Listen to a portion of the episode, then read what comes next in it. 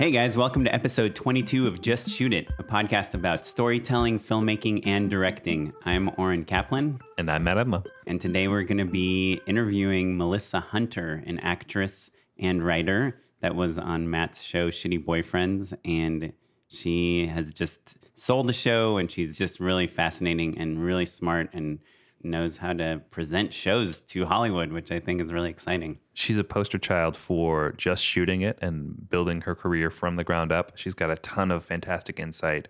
And I think it's kind of a unique point of view for the show. Like, as a writer performer, I think it's a different walk of life than we typically have on the show. So it's really uh, one of my very favorite. Yeah. But I, I like that she has this perspective of bringing herself into her work in the way that performers do and sometimes directors forget about. And I'm excited for it. But before we dive into that, I was just really curious, Matt, what have you been working on lately? So this week for me was a combination of either just having coffee with different friends and collaborators, which is kind of part of reestablishing connections and just hanging out with people that I like, which is a great part of the job.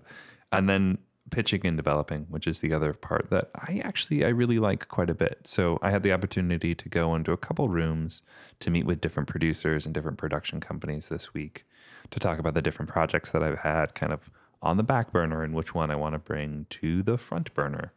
It's equal parts nerve wracking and really fun. And when those meetings go well and when they're at their best, it's just kind of two people who love making things talking about what would be fun to make together. And so I had a couple really great meetings like that this week, and hopefully something comes from them. We'll see. Oren, what have you been working on lately? So, you know, I finished those Quiznos commercials and they're going to air on TV, I think, next week. You know, I haven't really done many TV style commercials lately, but then I we just got some immediately afterwards, and we're actually shooting tomorrow for Time Warner and AOL. These fun, you know, two 30 seconds and one 15 second commercial. They're web, but they feel like TV commercials, which is always nice because you know, we talk about shooting spec commercials before, but it's always better when somebody else hires you to shoot them and just, you know, help you round out your reel. And they're a fun concept. It's been a very challenging pre production stage because literally we're still kind of figuring out the final scripts and the shoot is tomorrow. But we have told the clients, you know, Time Warner basically, like, look, we cast who we cast. And if you want to change scripts, we just have to keep all our characters the exact same because that's what we have ready for tomorrow. So, I'll let you know how it goes next week. Cool, man. Break a leg. Thanks. So here we go. Let's go talk to Melissa Hunter. So, Melissa, hello. Hi. Melissa Hunter's here, everyone. Melissa and I worked uh, together on Shitty Boyfriends. And one of the most unique parts about that show is how much we workshopped all of the dialogue together. So, Yeah, absolutely. that's kind of an atypical sort of situation where I think it was you, the producers, a bunch of writers, and myself kind of all working together on coming up with different uh, ways to Takes take on the scene. like yeah, because it was all the scenes were really short, so it was trying to figure out the essence of the scene and pitching new jokes. It, I and then it was just I would explain it to people where that it kind of felt like I was on a soap opera, where it was. This might sound terrible, but I stopped memorizing the lines the night before Sure, yeah, because you, they you would told change. me that. I remember. they would change so much that I just couldn't. I it was worse to have them in my unless there was like a big speech. um, If there was worse to have them in my head because it would mess me up. But we would go, we would walk in, block the scene with you and Bobby and Lisa and Dan and Jessica, the writer, and and then we'd pitch on it, and then I'd go into makeup and wardrobe, and then halfway through I'd get new pages, and so I'd be memorizing the new pages, and then go back in, shoot the scene, block the next scene, and then we were back to Right. So you guys have like a printer on set and you're Yeah. printing. Yeah. it. yeah, The- yeah. Lit- lit- liter- and this happened literally for every single scene that Mm-hmm. we shot. So how does that happen? You guys are doing the scene and you're like, hmm, this scene's not very good. No, Let's it, it, it became the plan for the. It was the plan of attack the whole way through. As a result, I got to know Melissa as a writer Mm-hmm. much more than I think typically a director and a, and a lead performer get to know each other. Yeah. So I think it was it, was interesting. It was really fun. it, it, it was fun for me because I am a writer and I am an improviser. And so it's, you know, at, as a writer and an actor, when I am an actor, I try to be very respectful of you know, honoring the page and and the word on on on the page. And so to be able to have it be more free form and and getting that allowance to be able to pitch because that's kind of how my brain works anyway Right. was really fun for me and it also felt like I could add more value to mm-hmm. the project, which was cool. Yeah, absolutely. Are there rules like SAG rules that if a writer or an actor changes enough of the dialogue or writes enough of the script, they need to get paid extra? I'm sure you could do WGA arbitration on something like that, but I think it's kind of just part of the job. Yeah, yeah. I mean, it's it's actually pretty messed up. I, I feel like in commercials a lot because like I have a lot of friends who, you know, book a ton of commercials and they're all improvisers and they'll go in with like a hacky script and they'll just rely on the improvisers to rewrite it and make it funny. You know, when you do have a good script and you have good characters on the page, you can evolve it. You, you can go with that. I'm not an improviser on stage. Like if someone gives me a a banana and i just panic and melt down. But if i have a script and a scenario and a character that's really well thought out and fun dialogue i know how to take it further So, so Melissa, Mm-hmm. before we get too far down the line, tell us just quick log line. What give give us the spiel? Okay. Um, give it- I've handed you a bottle of water. My know it. assistant brought you into the into the room. You've been sitting for 15 minutes, Yeah. feeling weird. Mhm, the couch and water tour Yeah, yeah. I am from Los Angeles. I grew up in Malibu. I always wanted to be an actor and I did theater and a little bit of a little bit of child acting. I was in a uh, movie of the week starring Jennie Garth when I was 10 called Lies of the Heart, the Laurie Kellogg story. Was it for Lifetime? No, I think it was for ABC. ABC. It was one movie of movies of the week were like a network deal, you know. and I played her stepdaughter. I, I was just in a couple of scenes, but it's like flashbacks from the trial, and her. She has an abusive husband who's much older, and she or her friends murder him, and you hmm. don't know. You still don't know, cause but she's in jail now, hmm. and so anyway. That's a sidetrack. I also was in a, a commercial that was an anti-teen smoking commercial sponsored by Philip Morris. Did you ever smoke as a teenager? no, I Oh, did not. I was good. the only person on set who did not smoke cigarettes. Uh, it- oh, fun fact about that: it was directed by Tony Scott. Oh, oh that is geez. a very fun fact. Yeah, and he was in a Marlboro cap, a beat up Marlboro cap because he directed all the Marlboro commercials overseas, and was smoking a cigar. And we were in this like mom and pop shop and just directing us, and it was Wait, and it was an anti-smoking It was PSA. an anti-teen smoking commercial, but it was sponsored by Philip Morris because it was after all the lawsuits happened. Yeah, so they I had mean- to do. But the whole premise of the commercial was like these cool kids trying to buy cigarettes, but the mom and pop store was like We Card. It was a campaign called We Card. And so, but it was just showing all these cool kids who like wanted cigarettes. so yeah, so I grew up in LA, always wanted to act, went to Northwestern, studied theater, did the whole program there, which was amazing. And and then came out here, back out here right away and wanted to be an actress. I never saw myself as a writer. I always loved writing, but I didn't have enough uh, strength of, you know, uh, with- within myself to believe in that side of me. And I started auditioning and I got really bored and hated being passive and was also auditioning for like, you know, I was 22, but I looked 17. So I was auditioning for teen runaways who turned to prostitution on CSI and and hated it. And so then Those, I those procedural shows are such a bummer for young actors. Yeah. You're just like, oh, like I'm a dead stripper. I can't tell you how many times. well, like, you have to like know the character in like the first shot you see Right, of them. right. It's like they just play on archetypes. yeah, And then and, the big twist is that she's actually got a 1600 on her SATs. Mhm, yeah, yeah, yeah. she was once a normal suburban girl. right? but drugs took her. And then I started doing, I, I took my first UCB class six years ago, seven years ago, and um, made my first web series in 2008.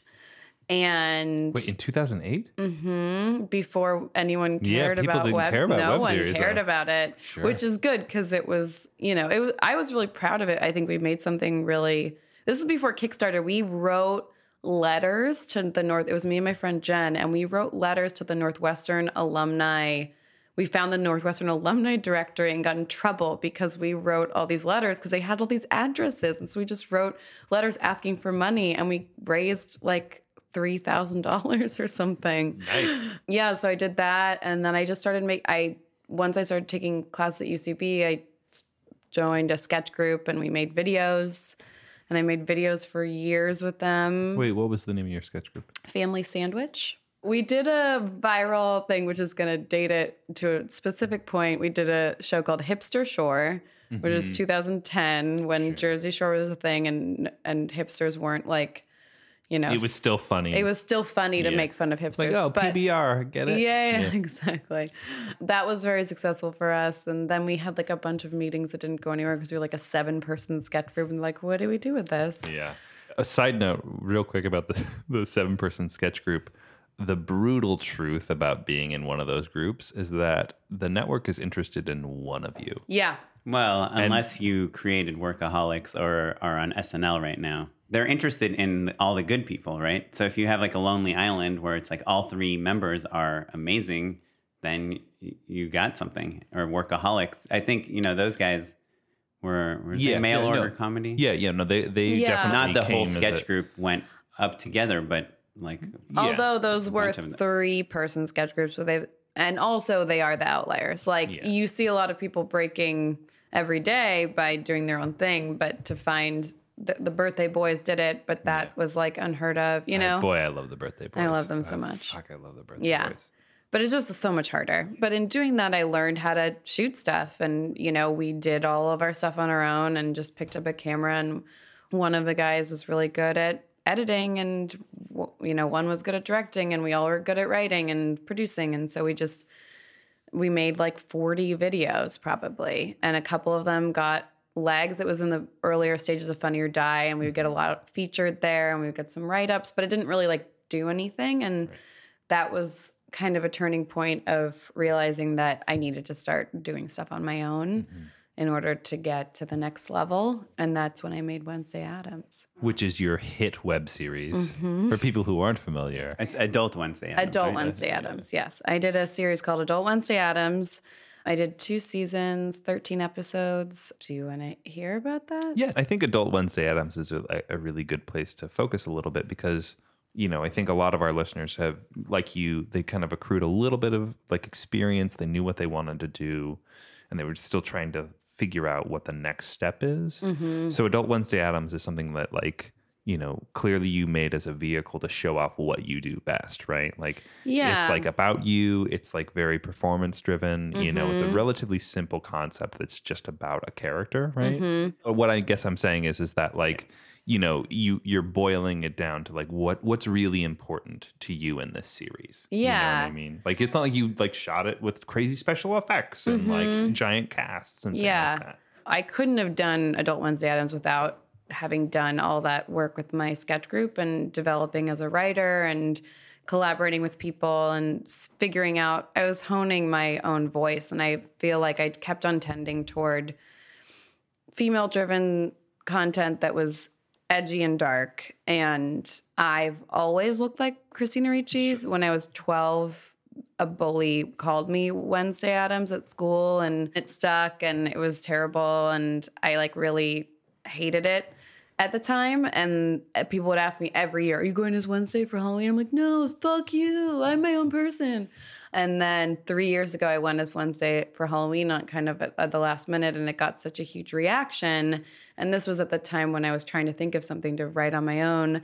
And I rewatched the movies and was just struck by what an amazing character that is and what a cool hero she is and how we never really saw where she went and and so I just I think I was drunk on Halloween and be like, it'd be cool to see her grown up, you know, and then that was pretty much it. And so that was your first show that you did after you like on your own. On my own, yeah. I mean, I collaborated with my directing partner, Mike Bernstein, who is now at SNL. So he uh, Well done, I, Mike. I know. But yeah, and then it was, it took me six, seven months to actually start it. And then I remember I emailed Mike, I'd worked with him on a sketch and said, like, hey, I'm thinking about this concept, Adult Wednesday Addams. Are you interested? And he's like, yeah, send me the scripts. And I hadn't written the scripts. And I was like, okay, yeah, okay. I tend to be kind of not very self motivated. I'm mm-hmm. more outwardly motivated, which is something I'm working on. Sure. But I like to paint myself into a corner and like get people, other people involved so that I'm responsible to them. Which is another way of dealing with motivating yourself. Yes, You know? exactly. Yeah, deadlines. Yeah. Yeah, The consequences myself. are big. Shame consequences. it's like taking classes. Like I took sketch class at UCB so I could write a lot of sketches. And then we made the first season two years ago. It was, you know, I out of my savings account, and Mike chipped in a little bit of money, but it was super, super low budget. But used every favor I had. Got people that involved that were just excited about the project. I think that's something to really remember is write the scripts first and then get if people are excited about the scripts they'll want to do it and if you get people that are on your similar level that are just starting out you know people will want to get on board so did the first season released it leading up to halloween every wednesday Oh, that's good branding. Mm-hmm, Good branding. Yeah. Subtle. yeah and it developed a following and i think it got like 50000 subscribers off of the first season I, I had so many more ideas in my head and i really wanted to do another season and i got a grant from the creative district which was a, a subset of technicolor that ended up like they were giving out like $5000 grants to Oh. artists and so i got that grant and then i crowdfunded another $10000 based off of my the fans that i built in the first season and then I shot the second season, and that was released in January and February of this past year. And it, I did one episode, Wednesday versus Cat Callers that just blew up and went super viral. Yeah, I think Yeah, that was the the one one I saw. Yeah. yeah. So that was, How many views does that have now? I think it had like four million. I think the total of the series before it all got taken down was 12 million. And I have 250,000 subscribers. So it was, it, the cool thing about it, that episode going viral of all of them was it was like episode 11. Mm-hmm. So it's nice to have something that, that blows up after you've done a lot of other work. Right. So they're rediscovering everything else that you've Yeah. done. So then it wasn't just they were fans of this thing. It like I retained that audience and they were fans of the whole series and then fans of me. So it just was and then I got really cool press because I had done like People magazine and LA Times and you know Marie Claire and like all these like random people uh, or random outlets wrote it up and interviewed me and that was was it was really overwhelming. I didn't because you don't ex- when something goes viral, it's a very crazy. Like I one day I just started getting phone calls because my number was on a resume on a casting website. Like it was just like you don't realize when you become a little bit more visible or people fixate on you for like a week that what that kind of entails. And it's That's- super exciting, right? Yeah, oh yeah. It's like the best, right? It's And the we best. talked You're like, about oh boy, my we talked about multiple ringing." times No, how it's like it's like being it's like a, being on a drug. Like Yeah, you're just like looking at the views and you're googling I did your nothing name. else besides like refresh, refresh, and it- it did get. I, I did feel like I didn't have the bandwidth. It was it was kind of stressful, it, good stress, but because I was doing this other NBC project at the same time, I was like not prepared to balance that. Oh, so that's a, that's interesting. So the, the NBC project is the this the show Wolf Girl. Mm-hmm. So so that's interesting. You got that deal Mm-hmm. before everything went viral. I had kind of assumed that you got that no- notoriety and then it led to well, more. the first season still got a lot of attention, not as much as like I think it reached a like boiling point in the second season, but the first season was still each episode had at least 100,000 views and and got some good press. And then I also after I did the first season, I partnered with Above Average. They reached out to me after they saw the first season and then I did a show with them before NBC called Backseat Bitches. The log line basically is right. It's like It's- you and your friend are drunk in a cab. Yeah, it's uh, right? yeah, it's like two monster club girls in the backseat of an Uber, and you never see. You just see the ride there and the ride home. You never see what happens inside the party or where they're going. Um, it was so fun. That's a killer, like tight concept as well, Mm-hmm. right? Yeah. And it just like you can see how easy it is to shoot and how it can still be mm-hmm. so awesome. Yeah, and it's like there's two days. It's almost a it right. mystery Yeah. element to it. Yeah. Which is really cool. Yeah, it's like you have to click through to see what happens, and uh, it was it was me and my friend Jess Lowe who was in the first season of Wednesday Addams. She played this basic bitch dog walker, or I was walking dogs, and I I step in her dog's dog shit, and we have this altercation, and and Jess is just one of the funniest people that I know, and she, you know, had the what's it called, chefa in the beginning. Yeah, yeah. Is that right? chef, Chefa? chefa is like when you know you make up like the, the end of a story before you're entering a scene, or like Mm-hmm. Right. the, the funny weird misnomer before you really get into what the yeah. show's about. So, sh- and she's just the best at that. And so I was enter. She's on the phone as I approach her on a hiking trail. I'm like, just say whatever. And she's like, she said, she's like, and I was like, Jenny, stop crying. The Uber is here. and that just made me laugh for some reason so much. And we started doing bits in those characters. And I'm like, it'd be really funny to do these girls in the back of an Uber. So I pitched that to Above Average. And they have like a cool system with their partners where you can pitch shows to them every like four months. And then they pick up two maybe. And, you know, it's a pretty small web budget. And, but yeah, it's good with web series to make it very contained and structured and like have a hook that is for the web. Like I think a lot of people try to make it Friends or Seinfeld or something. It's like no one cares about that in 2-minute chunks. You know, you got to have a hook that like what I always say is like one scene, one interaction and then get out. Mm-hmm. At least with independent web series. Just to rewind a little bit. So you made the first season of Wednesday Addams. You paid for it yourself, and it got some press and got big. And Above Average reached out and said, "Hey, we like you. Pitch us some stuff." Yeah, so they have channel partners. They're like an MCN, a multi-channel network, but they're a smaller one, and there are a lot of bigger ones that have like a ton of channels. And the benefit of Above Average is it's the digital arm of Lorne Michaels' company, and Yeah, I was about to say that. So it's Broadway video is kind of the stamp of approval. Yeah, so they they have like 40, maybe they have they probably have more now, but like 40 some odd channel partners and they're all just really cool sketch groups and stand-ups and that have good stuff. So I was really excited to be in that in good company, you know, with the banner of Broadway video was really exciting and all the executives over there are just so great. Well, and, and the other part of the equation is that an MCN will sell your ad inventory, like so Mm-hmm. your pre roll and your lower thirds against their overall brand. So Yes. above average can say, hey, every like comedy people, like we can, you know, focus your ads a little bit more specifically on our our premium qu- content, and we'll get a higher rate, and then split that with the creator. Yeah, it's something like a a YouTube agent. Right. and yeah so they take a cut of my revenue uh, in exchange for promotion and me creating my own stuff and then and then at least the benefit for above average was that i could pitch to them or for shows that they would finance and put on their channel Right. And so, who produced Backseat Bitches? Was it you or Above Average?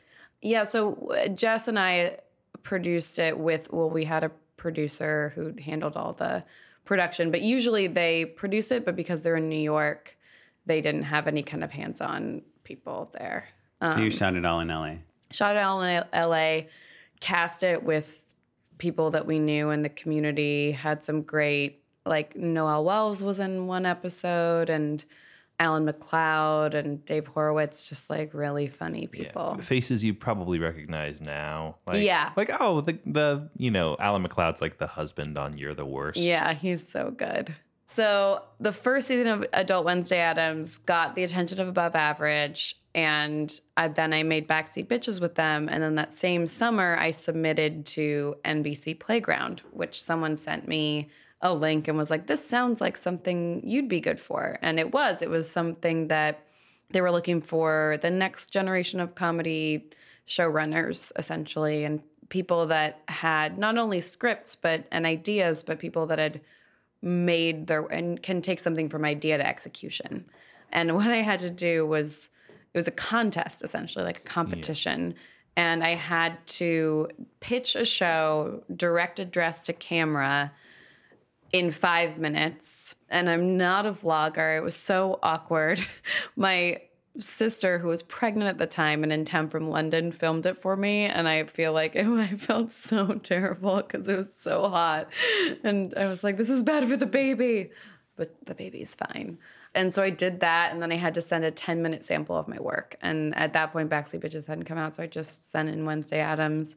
And then I got into the semifinals, which was I had to send in letters of recommendation and a Skype interview with the NBC executives, which was horrible because they could hear my own echo the whole time. And I remember they're like, hey, hey, Melissa, hey. And I'm like, oh, hey, oh, I can hear my own echo. They're like, oh, we don't hear it. Yeah. And I was like, okay. guys, guys, put on headphones. I was like, ha, just makes me sound more powerful. Ha. Anyway, I'm Melissa. And I- yeah. So I, and then I got it. So it was eight of us that got to make pilots for NBC. Something that I'm curious about, and I'm sure other people would be, is like, so what did you say in those five minutes? Like, how do you sell? What do you say that sells a show? So my show was initially called Raised by Wolves, which is a much better title, I think. but a British show is now called Raised by Wolves, so I can't, I couldn't, didn't pass legal. So I think I was just like, "Hi, I'm Melissa, and I have a show for you. My show is called Raised by Wolves, and it's about a girl who."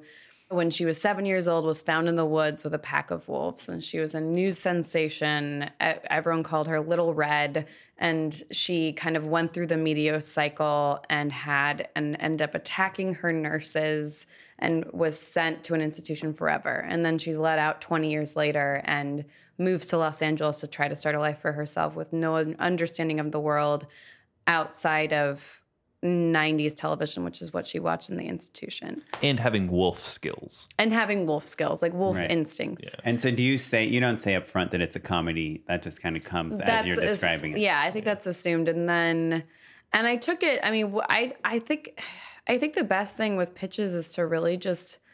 This I sounds so cheesy, but just to speak from the heart and like what is exciting to you about the idea. And I think that's what they took because what I sincerely wanted to do was to create an original character that had a similar essence to Wednesday that didn't mm-hmm. that didn't know about social norms, therefore didn't abide by them, and therefore would throw people off balance that are usually used to being in in a power position, and kind of how that creates a spectrum of comedy. And so she moves in with these three she moves in with these three roommates who are all their own version of a social outcast for different reasons.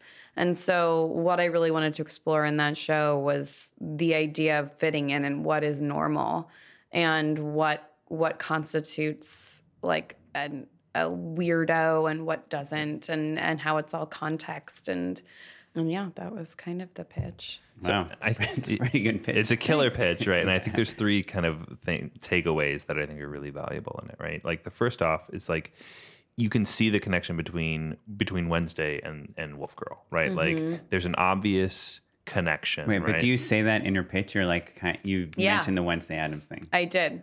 I, yeah, and, and they know you from Wednesday Addams as Yeah. well. At this point, like they're familiar with your work, so it's like you're not confusing anyone by throwing them a crazy curveball, right? Mm-hmm. But then also, it's got a really high concept, right? That's really like potentially could be really broad and funny. You can write jokes for a girl who was raised by wolves, Yep. easy. Like anyone can do. The, the least funny person can Right, do that, like she right? pees on people's legs. Yeah, yeah, yeah, right, Mm-hmm. exactly, right. But then also you've got these great thematic ideas that make the show interesting and meaningful beyond that kind of concept. Yeah. you know what I Right. mean. So And like, just so that's the trifecta. That's what you're looking for as an executive. You're like, oh, I see. Mm-hmm. Yeah. Great. There's Yeah. a show. You got Yeah. like two things that just right off the bat you can be like, well, I can think of a million funny episodes for Wolf Girl, Mm-hmm. and I can think of a million funny episodes about weirdos trying to just not be weird or to Yeah, or to fit in or to find their home. Yeah, I mean, I think that's something tangentially what I've learned is really just knowing your being true to your point of view and like trusting that. And I think and what interests you and excites you. And I think, you know, obviously other things excite me besides Wednesday Addams types of characters, but it is once I started writing that, I found that perspective just so interesting and and something that we don't really see a lot of on TV, especially in a female voice. And it just is exciting to me. And I think executives want to see that you're excited and that you have a vision that is different. You mm-hmm. know, you shouldn't try to like do what someone else is doing. Like you do exactly what you find interesting or write what you find interesting. I mean, I'm assuming you're giving that bully that called you Wednesday Addams like some sort of residuals on all this, all you, this you just post every success on his Facebook page. Did you see this in Variety today? Okay, so now do we get to find out why all the Wednesday Addams videos were taken down? Oh yeah. So about like 2 weeks after I posted the last episode, my reps got an email from the Addams Foundation that said that this was not fair use and that this is copyright infringement and asked and, and asked us to take the videos down. And then we wrote back this pretty thoughtful letter and which was just like we were under the impression that this is fair use. We've talked to a lawyer about it. Also, we have nothing but I have nothing but respect for this property. I'm a huge fan. I don't want to do it like I all I want is to honor the show and the or the the series and movies and everything. yeah, you, you're coming out of a place of love, right? Yeah.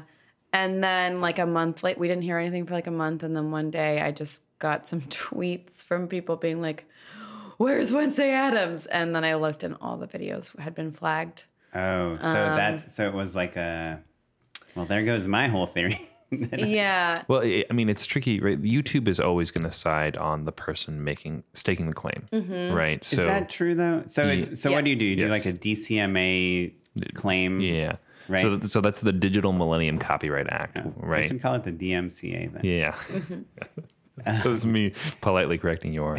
Um, so the, the DMCA though is the thing that um, protects sites like YouTube and Vimeo and all of the, any any u- user generated site from being responsible for what its users upload, right? So you could upload infringing content, right? Like YouTube was used to be filled with you know Colbert clips or whatever, mm-hmm. and Viacom sued them like they were like, hey, we, we know that you know you guys have all these clips on your website. What are you doing to, to, to deal with it? And as a result of that billion dollar lawsuit, which YouTube won, they have built in a ton of safeguards. Oh, That YouTube won. YouTube But won. they still had to build those safeguards. they still had to build those safeguards because you know there's still a business that has to deal with all of the ramifications of people trying to upload sometimes out of like respect and incite, excitement and sometimes out of more or, or less reasonable reasons they had to build all these safeguards so now there's like all sorts of like uh, fingerprinting and right, flagging like pattern systems. matching of music that you use. Yeah. right exactly Yeah. but the point is that they side on the person who's making a copyright claim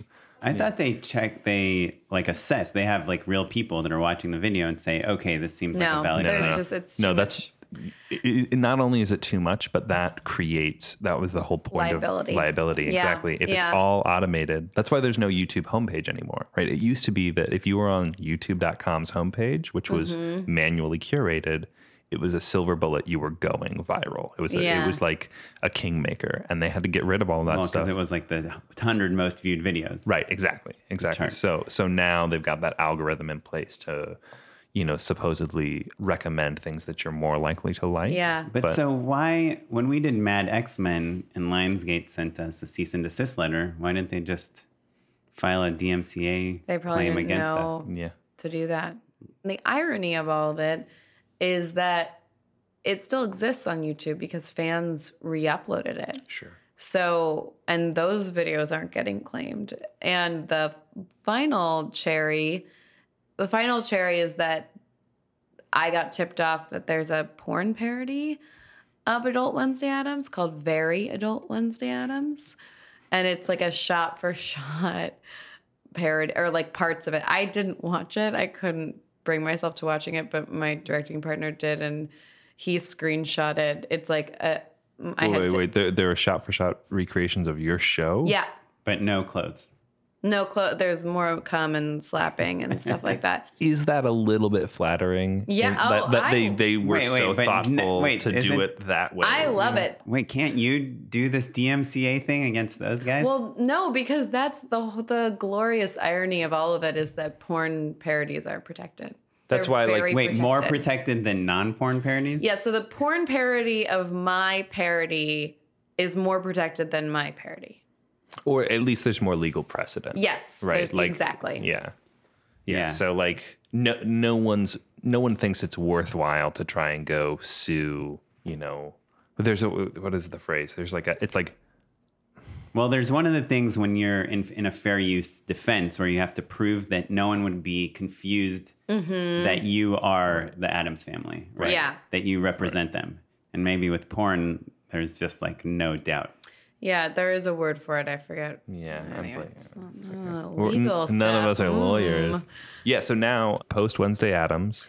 So I was selected as one of the eight finalists that got into the NBC Playground competition, and then I was tasked. It was a very intensive process. I mean, it was amazing, but I I didn't do anything besides work for like five months. That sounds cool. Yeah, I like that. It was very cool. So the first part of it, it was the beginning of this year. It was the first part of it. There was like a call and to kick it off, and then I was I had like five or six weeks to write the half hour, and then from there that took me to like mid to late February, and then I had to shoot. Wait, so Eight. is this the first pilot you'd been you, you'd written? No, I've written one other original, and then I've written a spec of Community. Oh, good. I, I always love knowing what people spec. I think that's like it's like finding out what someone's bar mitzvah theme is. You know, it's like really charm or like what their first uh, like screen name Yeah. is. Yeah. I thought my spec of community was really good. it got me a manager. So Oh, that that is pretty good yeah, then. yeah. Yeah. I was like, oh, I have a spec. And then I found out it's like, yeah, no one cares about specs anymore. Yeah. yeah. Right. No well, one that's reads awesome. You got a manager off I of it. But yeah, so I had to write the half hour and then I had to turn it into a 15 minute pilot presentation. So I had to like condense it down, which was very tough because it's already tough in 22 and a half minutes, let alone 15 minutes to like get a whole story out. So do you in your pilot do you have like A, B, C stories? And Mm-hmm. Yeah. You just But lose for one the for the 15 minutes? Yeah, I took out both the B and the C story. It that I mean it's o- only have room for the A story in Yeah, that, I which mean- is too bad. I was like I was pretty bummed out that I couldn't do the full 22 and a half. But then I they gave us a line producer and a budget and that was it. And it, you know, they gave us notes on the script and notes on the first cut, but it was very much like do your own thing. So it was pretty much like what I've been doing for the past 5 years, which is independent low budget stuff. so you Um, hired the director and the DP and the editor and Yes. everyone? And these were all people that you'd worked with before, basically. right? Yes. And then cast it myself. Somehow finagled Chris Parnell, which was amazing. He's the best. And yeah. Tell us a little bit about that actually though, because so because you're doing everything yourself, right? Like you've got you're armed with NBC, right? Mm-hmm. Yeah. So at least that that gives you a lot of credibility. But like how do you go about getting someone like Chris Parnell to be in a show? And is the budget just uh, is it like a TV pilot, like an NBC pilot budget? No. I, it's like a, I can't say the number, but it was like a good, it was probably similar to Shitty Boyfriends. It's like a good So web six budget. million dollars? like a good web budget, but not a TV budget Yeah. at all. And it was tough because it was the biggest budget I'd ever had, but it but because it was all by the book, it you know I can't I couldn't borrow a location. I had to get you know I couldn't use Permits this. and everything. Yeah, permits and Permits, insurance, payroll, Insurance, workman's payroll. comp. Mm-hmm, and fringe on it was union but new media, so you could give them any rate you wanted, but you had to pay the fringe to the unions, which is like I learned about that. It was awful. It was like 30% or something. Yeah. So when you pay is- actors, you have to pay for their health insurance and benefits and Yeah. pension and social security. and security. same with the crew too. It was all Oh wait, Oh, so you're you were doing IATSE fringes oh, yeah, as it well? was IATSE fringes. Shoot. Jeez. It was really tough. And it was like I had some dogs in the show, and it was my mom and dad's dog was one of the dogs, and we had to pay my mom to be there. And I'm like, this is my mom and my dog. Right. And it was crazy. And Uh, your mom's not going to retire thanks to her, you know, pet wrangler union fringes. yeah. And that's why sometimes like a million dollar movie is way harder to make than like a seven hundred thousand dollar Yes. movie because Yeah. you're like hitting that union non-union line. Yeah, it's tough. So it was definitely like down to the dollar for sure. But yeah, I had to do it all on my own. I mean, I had a great producing team that I had worked with on Wednesday. But a lot of I was doing a lot of the producing and casting and hiring and it was a lot. I mean, the casting was tough. I think that you know, you have the NBC banner, but it was very hard to explain to people because Yeah, it was people are like, well, why is this not full rate? I see NBC's and the yeah, you know, and the also it had no breakdown. Mm-hmm. precedent because it was this new, and they didn't really know how they were going to distribute it or release it. So it was like it's. I had this. I had edited this pitch of the show over and over again, or what the you know what the program was. I'm at CAA now, but I was at UTA, and they tried to get people for certain parts and it was so funny because this is totally true. At the top of the list was they like sent me a list of the clients, and at the top of my list for that character was Chris Parnell, and I was like, "There's no way we're gonna get Chris Parnell." And so I like we like asked for other people first that we thought we could get, and then we didn't get them, and then we got Chris Parnell, and I like I think I cried when we got Chris Parnell because he's one of my favorite comedic actors. There is a funny thing that I think kind of benefits people who are just comedy fans that you think of, you know, a Chris Parnell as like a huge star that you would kill to work with. Yeah, And like, you know, but he's just a guy. he's just a guy. Exactly. He's just a guy, and he was That was my parents would not recognize. you wouldn't right. And I would be so excited. I would lose my shit if I I was yeah, and the and the irony, which was such a good lesson, was you know all the actors on it were great, but I've had bad experiences with actors in the past with that that would come to set like not memorized, hadn't read the whole script, didn't know who I was, or you know all that. Right. Want like, to know if they can leave two hours early. Yeah, and You Chris put them in pink makeup all day and then Yeah. they leave halfway through. And Chris Parnell not showed up on time, had not only memorized the it, but it was in his bones. He had made Yeah. choices. We like ran the scene, and he was so good right away. And and he like was like, "Do you have any? Do you have any notes?" And it's just the two of us. And I was like, and we had been like palling around a little bit, so I felt comfortable doing bits. So I was like, um, yeah, you know, one note. This is this is a hard drama, so I don't know. He's like, oh my god, that makes so much sense. And then he just started going into it as a hard drama, and then we like did this like super dramatic scene. He's like, yep, that was it. That was Nailed the it. one. Felt but he had good. also like read the whole script and had seen my stuff and had talked to me about, and I was like, oh, you're like a you're like a the real deal. You're like a professional. Yeah. And it's remarkable how many people aren't professionals. it's so funny because I think when you do low budget things with bigger actors, they're there because they like to work. Right. Like Chris Parnell was not there for the paycheck Mm-hmm. No. for sure.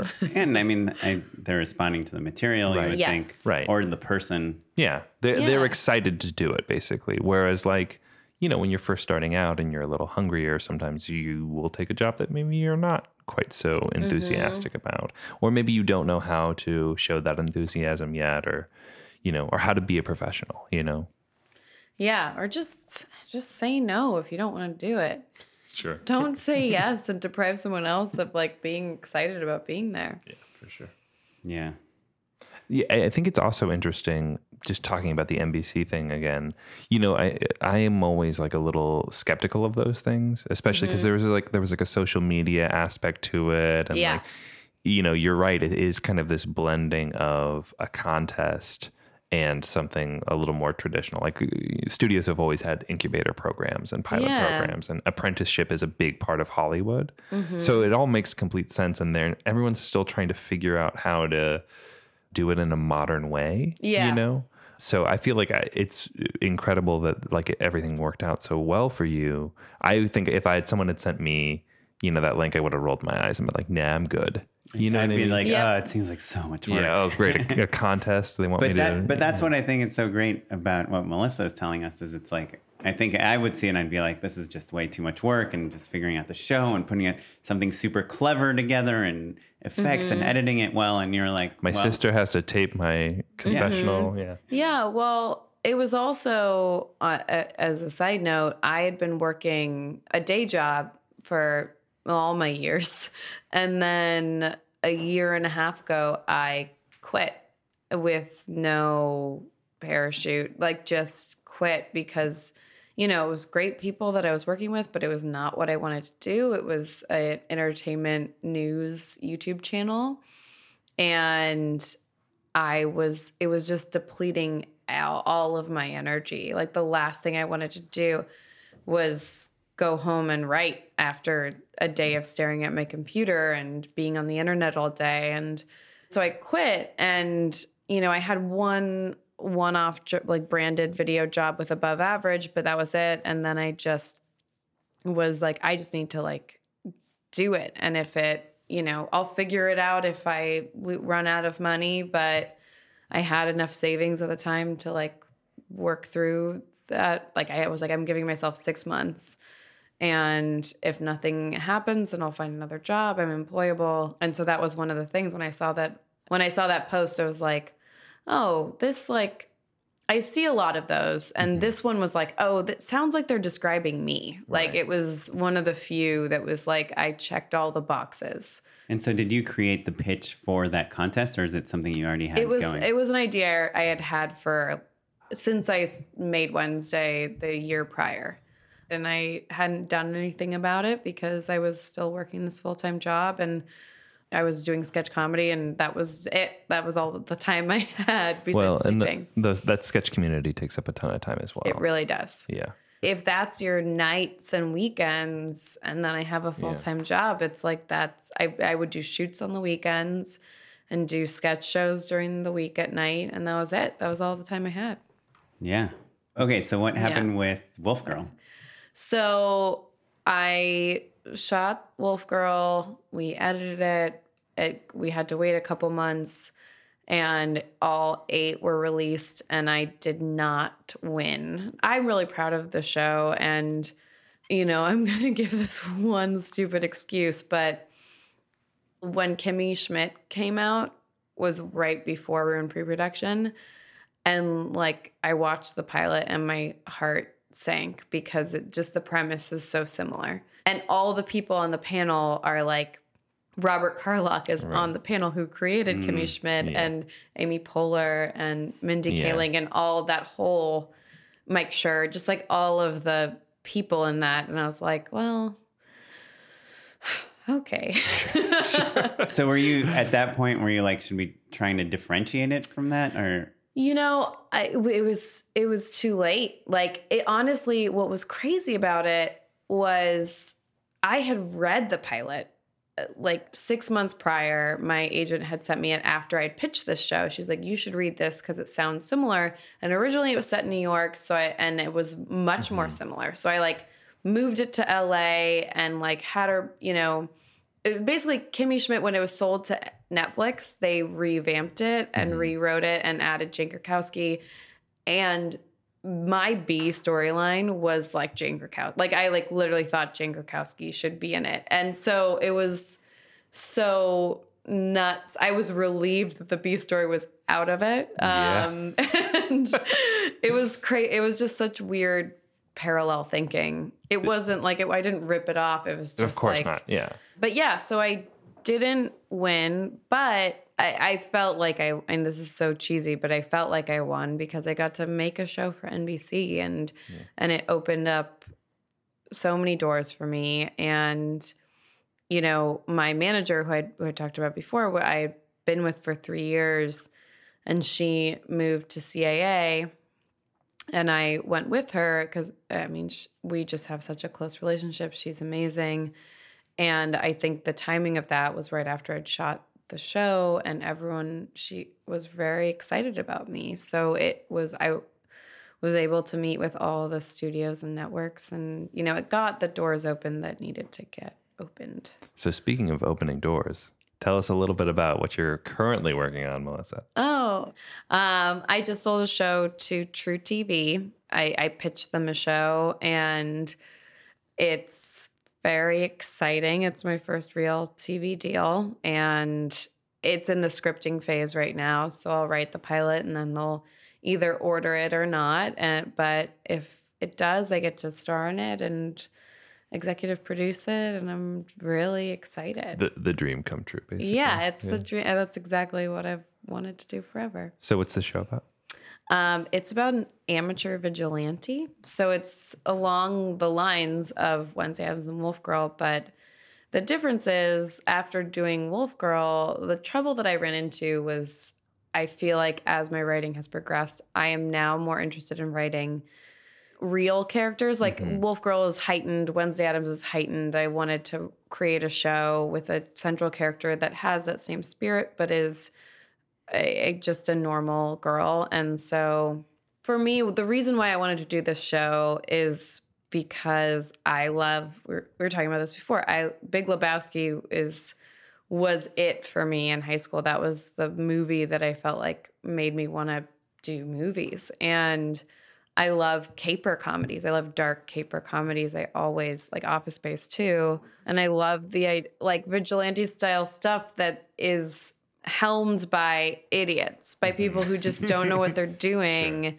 Because it's like, what would you if you needed to climb a fence? It's like, oh, you jump on the fence, then you just fall down because you don't know, uh, know how to climb a fence. And so I think there's a level of like wish fulfillment of people going after the bad guys, but also a grounded, relatable thing of they're just regular people. Right. For me, my idea is that it's like very anti, like super, like it's a course. real world Yeah. kind of thing. Yeah. But yeah, I rewatched Kick Ass. I think a good analog is like Veronica Mars, Mm-hmm. which I really loved. I, I think sometimes I get worried about watching things that are too close to the thing that I'm working on. So it's wonderful to find things that thematically match or Yeah. like are removed enough that you can still be inspired by the way that they pull off, you know, whatever problem it is they're trying to solve. Yeah. But you're not ever in that danger zone of like accidentally, you know, Stealing subconsciously stealing or something. also getting so anxiety ridden of like oh god I, they had all they did all the ideas i have i don't have any ideas Yeah.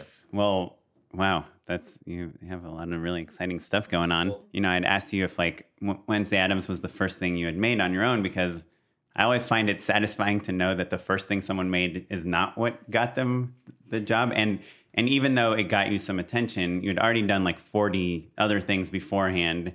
And A- you and still had a day on- job that you didn't like making content as Yeah. well. Yeah. Like you were really sharpening that blade. But also, you still went on to make a second season that you figured out how to finance yourself, even though mm-hmm. it's like, even though you have a small success, you weren't like waiting for that to like launch you somewhere. You kept Yeah. going. And I think that's just like so important. And you talk about Wolf Girl and you talk like everyone that we interview that's like really successful and enviable and stuff is, is just like not waiting for validation. You know, Yeah. they just kind of keep making their own things. you can't you can't wait for it because it, it just the one thing i will say in terms of uh, advice or whatever is you know it for me it was good that wednesday was the thing that launched me because i had already done like 40 videos i think if you if your first thing that you've ever done is a hit you won't be prepared. I wouldn't have been prepared for it. I wouldn't have been able to leverage that into making the next thing and the next thing and the next thing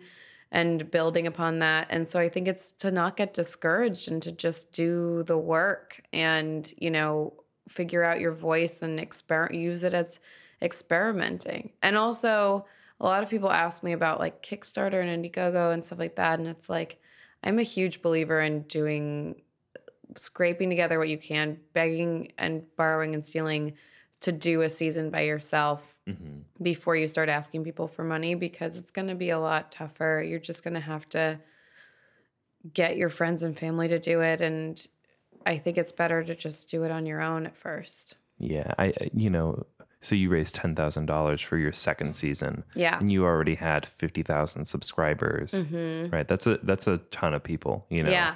Um. So, and ten thousand dollars is it's a lot of money to raise on Kickstarter, and I think people when you hear, you know, about Zach Braff or Freddie W or whoever's, you know, like whatever tech thing is. It's easy to to look at those huge successes and think, well, oh, I just need a little bit of that, you know. Yeah. Um, and that it's it's not, you know, you'll have time. Like wait and kind of build up a fan base first. Yeah, because really otherwise you're just gonna alienate all your friends and family. and you only get to do that once. yeah, you only get one Kickstarter, Yeah. and I didn't want to beg my friends and family. Well, so the second thing I think that I got from this interview, from a more creative standpoint, just like where you pull things and just, I was telling Matt this before you got here. I'd worked with someone that had pitched all these ideas that I felt like weren't really connecting with me. And he had just sent a, one email that said Adult Wednesday Addams. And I was like, what is this? Like, who cares about Wednesday Addams, right? Like, no one, that's like, so- like, no one knows who Wednesday Addams is anymore. No one that's on YouTube. And then, like, the next day, I saw that he was referencing something that exists, not something that he was pitching. Oh, that's and so I funny. saw it and I was like, oh man, this is like so good.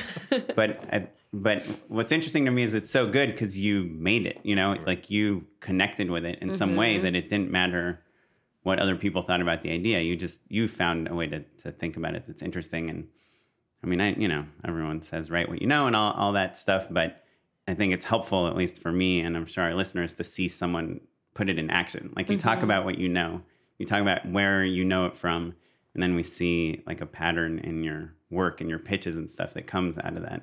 I think it's like really useful to just see see that whole process. Yeah, I think, you know, to me, it's even more than, you know, the cliche of write what you know. It's write what excites you, you know? Mm-hmm. And I think people really respond to someone being excited about an idea and having the full idea in your head and you can't wait to bring it bring it to life and you know, I think you can try to it's like, oh, I want to do a Broad City type of show. It's like, well, you know who does that very well? Broad City Yeah.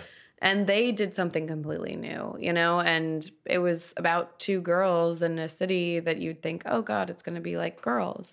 But it's not because it's their own point of view and vision that made that such a huge, wonderful show. And I think you just have to trust your instincts and your taste and what you find interesting. I also love to bring up uh, Broad City. I think did two seasons. Mm-hmm. Uh, no one was watching it. Like th- those early episodes had ten thousand views, maybe, Yeah. maybe. Yeah. Like, like I, I remember seeing some that had like two or three. So that's like telling your parents about it and like Yep. double checking your views every once in a while. Mm-hmm. Yeah, I- I mean it's a good it's a great example because it doesn't need to be a smash hit for Amy Poehler to see it, you know. Well, so hopefully our listeners got a lot out of this interview. I know I did. Fucking better. I never used the word interview. You're the first person like saying, "All right, let's interview." Interview. Anyway, maybe we can just get a few more tidbits to our crowd out by talking about some unpaid endorsements. Unpaid endorsements. Oren, do you have a, an unpaid endorsement for this week? I do. It's I know I keep giving disclaimers about how lame my unpaid endorsements are, but there's this YouTube channel I've kind of been obsessed with recently. I always like discover these YouTube channels that have like 3 million subscribers, you know, that clearly have been mm-hmm. discovered and are famous in different ways, but it's this guy I think it's these two brothers. The name of the channel is Racka Racka. Mm-hmm. Have you heard of them? R A C K A R A C K. I think they're from New Zealand or something, and that they make the most insane videos you've ever seen in your life. And like every week or two, they put out a video, and they're all self financed, and they shoot them all at their own house with their friends. And I'll give you an example. A video I watched today. I you can even watch them with the sound off. I was like watching it in bed while my wife was asleep because they're so action packed. But this guy in a suit comes into this room. He's mad at these guys for some reason, and he starts fighting them. And they just people are punching each other, and blood is flying all over the place. And you're like, okay, it's great. They got a lot of fake blood, and the action's really good, and maybe they know their stunts. And then they'll just like throw someone through a wall. And then someone will get in a car and will just run the car into the house. And then they'll like bash the window apart and they just like do in, these insane things. They drive a car into a pool. Are they like legit VFX and stuff, or I think Is it's it practical, or looks what are they real to me. And they'll have these little kids, like eight year old kids, join, join in the fight, and grandmas, and they'll run people over, and it it all looks super real. Like it's low or lowish budget, in the you know except for the fact that they're like destroying houses and cars. And it's not like hey you know today on this episode of you know rob's fan- or you know fantasy factory we're going to push a car over a roof. It's like all weaved into a story with like a narrative and it's shot really well. And so check it out. I don't i i just can't figure out how these people are pulling this off. That's crazy. it's just shocking. Racka racka r-a-c-k-a r-a-c-k-a It's funny. I recently got rid. I had like a piece of junk car, and I just got a new car, and I like traded it in for no money. But my friend was like, "You should just drive it to the desert and like shoot a short film where you blow up a car." And I was like, "Ah, I, wish it was cooler to actually do yeah that. i mean that's Permitting that is pretty hard, that's though, right? that's an idea, right? Like I had like an old TV and I was like, oh, I'm gonna bash this in and make something cool out of it. But these guys, they take that idea and they multiply it by a thousand like every week. They'll Yeah, yeah. They'll cool. blow up Yeah. ten cars. It's crazy. I just that's like I always think of a shoot like, okay, what's the one big thing we're gonna do? Mm-hmm. And they're like, what are the fifty big things we're gonna do? So anyway, okay, but yeah, but sorry about your car. It's okay. We should a have blown it now. up. Melissa, do you have an endorsement? I do. It might be a boring endorsement, but it's called it's software called Freedom. It's for writers who have ADD like me, where it literally just blocks your internet. Like you you pull it up and you enter in a time like 20 minutes or 5 hours and it won't let you get online for that amount of time. And there's also it like bundles with uh, another software called Antisocial. So if you need to be online but you don't want to check Facebook and Twitter and you need that control as well, you can do that as well. It Wow. really it teaches you how often you use that stuff. Oh, it's so crazy how it's just ha- ha- such extreme habit. And I think sometimes when I use like I used it today, I was outlining and and as I did it and then like 5 minutes in I went to Chrome and was like, "Oh, right. It, it just it, that's what it is for you. You it's your way of saying, "Oh, right. I'm not supposed to be doing this right now." Right, right. It helps immensely. So, so actually, you've inspired my endorsement. So, uh, on a similar sort of tip, I will use. Do you have you guys ever heard of just saying TK? Do you know what TK is? So TK, it's an old like, I guess it comes from like newspapers, and it stands for to come. Like, oh, this is gonna happen. Like, we're gonna insert the headline or whatever to Okay. come, right? So the letters TK very, very rarely occur in the English language. Hmm. So if you if you just type TK, it's like dropping a little flag or a little note in a word processor and being like, "Oh, come back to this." So, you know, for instance, I'll be writing, you know, I'll be trying to figure something out and I can't think of uh, a fact that I need to know. And rather than going to Wikipedia to look it up and then 30 minutes later realizing that I've been on Facebook and haven't done anything and that I forgot my train of thought entirely, I'll just write the letters TK and then I move on. And you can be in like a totally stripped down, like I'll write in like like a word processor that's literally just like, like notepad basically yeah, I do that too. just so you can't you're not worried about formatting or any of Mm-hmm. that stuff so tk i've been doing for years and it's really great That is a good tip.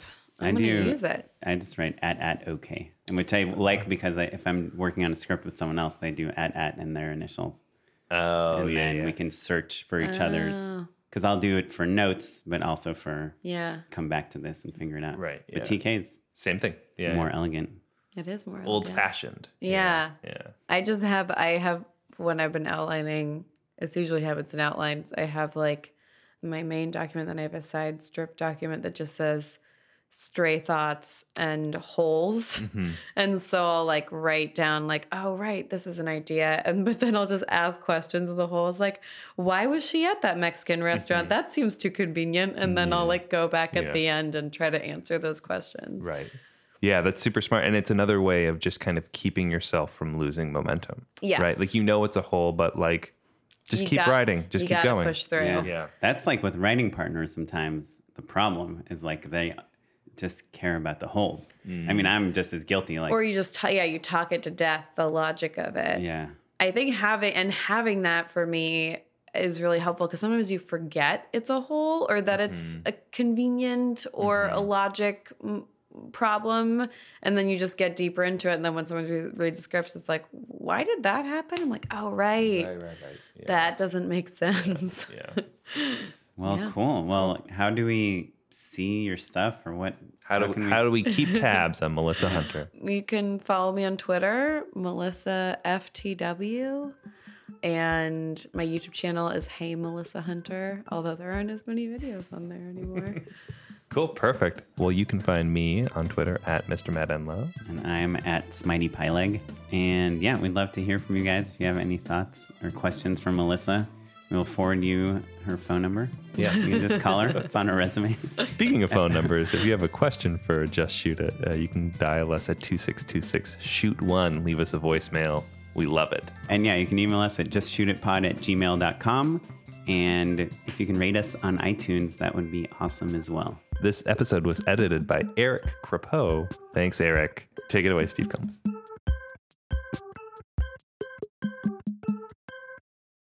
And now, just, you know, when it rains, it falls. Is that what they say? When it falls, it rains? When, In the fall, what- it rains? In the fall, it rains. When it rains, it. It it pours in the fall. Oh, when it rains, it pours. That's it. Anyway,